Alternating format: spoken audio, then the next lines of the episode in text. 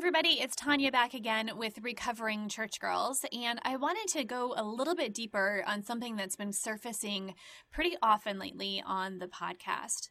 There's been a really interesting process, and you guys have seen me go through it. I have been so triggered in all of these different conversations, in some ways where I expected to be, and in some ways where it really has blindsided me and I've forgotten certain elements along the way. And I know I'm not the only one because I'm hearing from so many of you uh, very similar topics and different ideas that you know, man, I forgot about X, Y, and Z. And all of a sudden that's coming up for me. And here's how I'm working through that. And I love hearing these stories. So by all means, please keep them coming. For me, one of the things that came up uh, just recently was this idea of avoiding all appearances of evil this became kind of a, a, guiding principle for the way in which I was supposed to act or supposed to perform, avoiding the appearance of evil. And what's so interesting about this is that leads a pretty wide berth for other people's definitions of what evil really is in the environment in which I was raised and, and spent a lot of time, in, not only at home, but also in the church, evil uh, was a label that was put on all sorts of things that now, as an adult, I realize really weren't evil. They were actually just human. But that's beside the point. Or maybe that is the point. The idea of putting definition to the things that we were told and really taking the time to dissect them now being able to look in in reverse you know that whole thing about hindsight being 2020 so incredibly true. And the older that we get the more experience that we have to be able to really evaluate these things. So for example i remember uh, the college or excuse me the summer of my junior year, I believe it was, going into my senior year at college. Now, keep in mind, I went to Oral Roberts University. Not only was it a very conservative, I believe still is, um, Christian evangelical, charismatic, whichever label maybe all of those that you want to put on it. I was also a resident advisor. And um, in case you didn't catch some of the episodes with other uh, fellow classmates, that was a really big deal. Again, it's this idea of the gold star Christianity. It meant that I was held up as a leader. And not only did I need to follow the rules, but I also had to enforce them. So as I'm getting ready to finish up the last little bit of my college career, I've now served for two years as an RA and I'm, you know, looking to just kind of break out of things. I'm starting to get frustrated with some of the things that I'm seeing within the um, the organization, within the university, and I'm trying to find my footing in this whole thing. I have an opportunity to room with some friends of mine over the summer and stay in Tulsa. And what that would mean is that I was going to have to have roommates that were boys.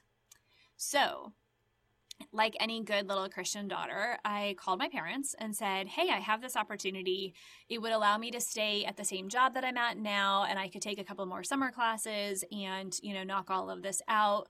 Um, I'm sure, you know, it's not going to be any big deal for you, but I just wanted to, to run it by you and see what you think. Oh boy. Uh, the response was avoid all appearances of evil. And as I'm sitting here now at the age of 42, looking back, I mean, clearly I, I get it. I understand where my parents were coming from and they didn't want me to get caught up in finding my worth in a relationship with a guy. And they didn't want me to have premarital sex because of course that's what we've been hearing our entire lives is that sex is bad, sex is bad, sex is bad. And if I am living with three other people who are all men, then surely what was the implication? Now, again, as a 42 year old adult, um, I can take a step back and say, yeah, that really isn't evil.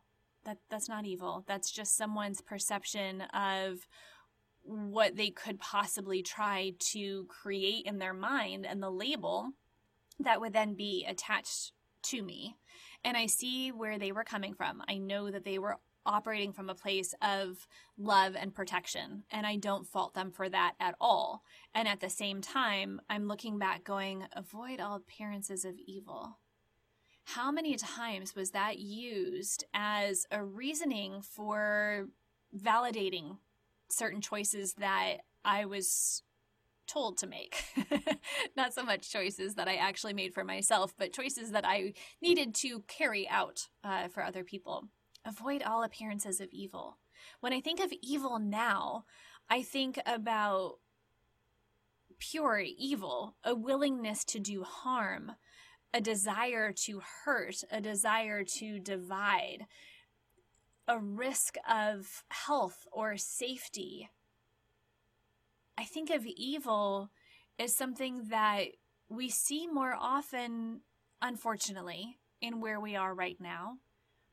And I see the antithesis of evil as kindness and openness and inclusivity and wanting to work together to create something better than what we have right now. I see two very, very different things depending on how you define the word evil. And even the idea of avoiding all appearances. You know, I don't know if you've read uh, Don Miguel Ruiz's The Four Agreements, but the very first agreement is to not make assumptions.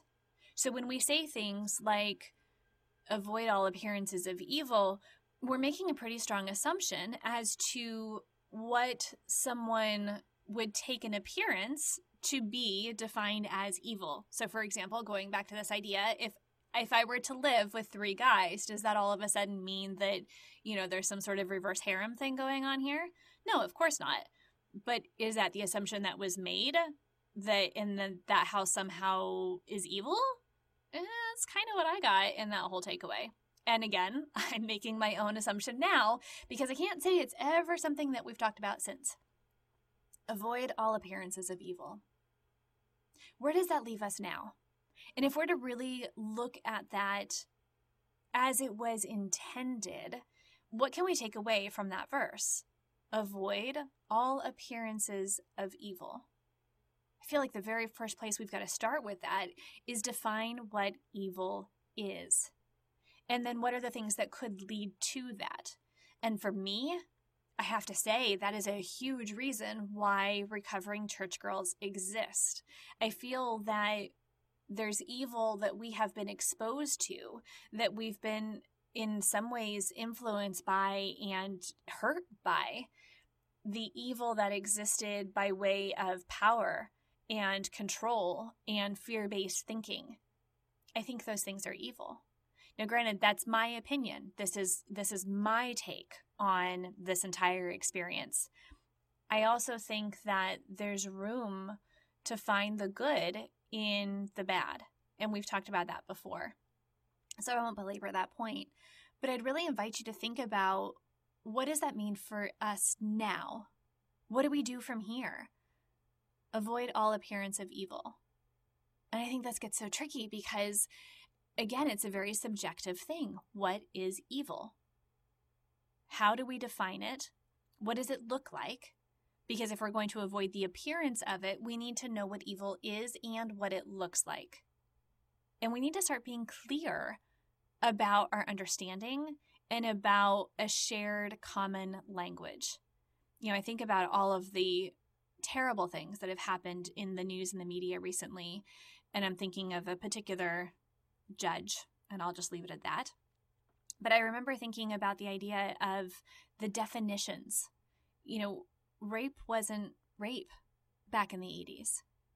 It just wasn't. It wasn't defined that way. We had to define the words and find some common understanding and create some common understanding in order to define that evil.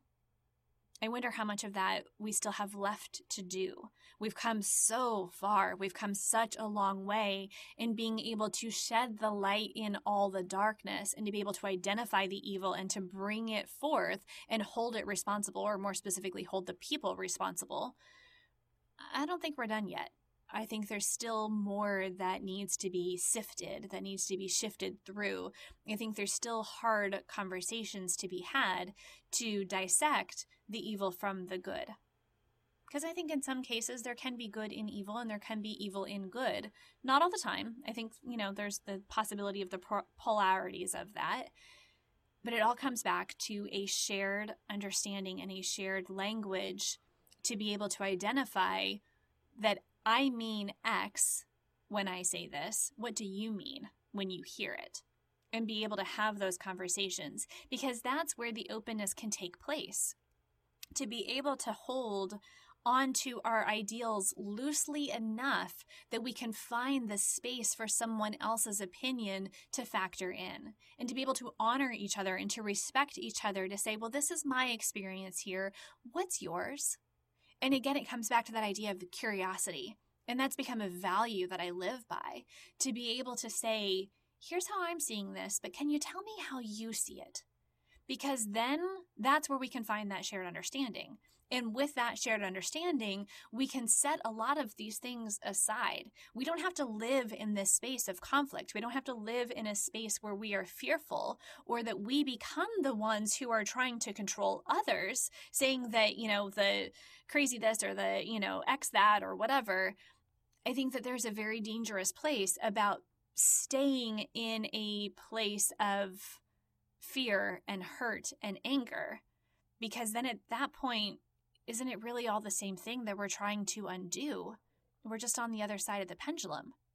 How do we work our way back into the center of the pendulum? How do we work our way back into an openness, into the ability to see others where they are, and the ability to be able to be vulnerable in who we are now and in who we are becoming? And in many ways, that all starts with knowing who we were. So, again, that brings us back full circle. Avoid all appearances of evil. It's a very interesting thing to have to think about. What does that mean for us now? I would welcome your comments and your definition of what this means. So find us on Facebook, find us on Instagram. Tell me what you think avoid all appearances of evil means. Is it something that still resonates with you? Is it something that you feel like you need to reject wholeheartedly? Is there still some grain of truth in it? And if so, what is it? What does it look like? Thank you so much for being a part of everything that we are creating here with Recovering Church Girls. Um, by the way, we've got some really exciting news that I will be announcing soon. Uh, so keep an eye on our social media and join the conversation there. Thanks so much. We'll talk to you guys soon. Bye.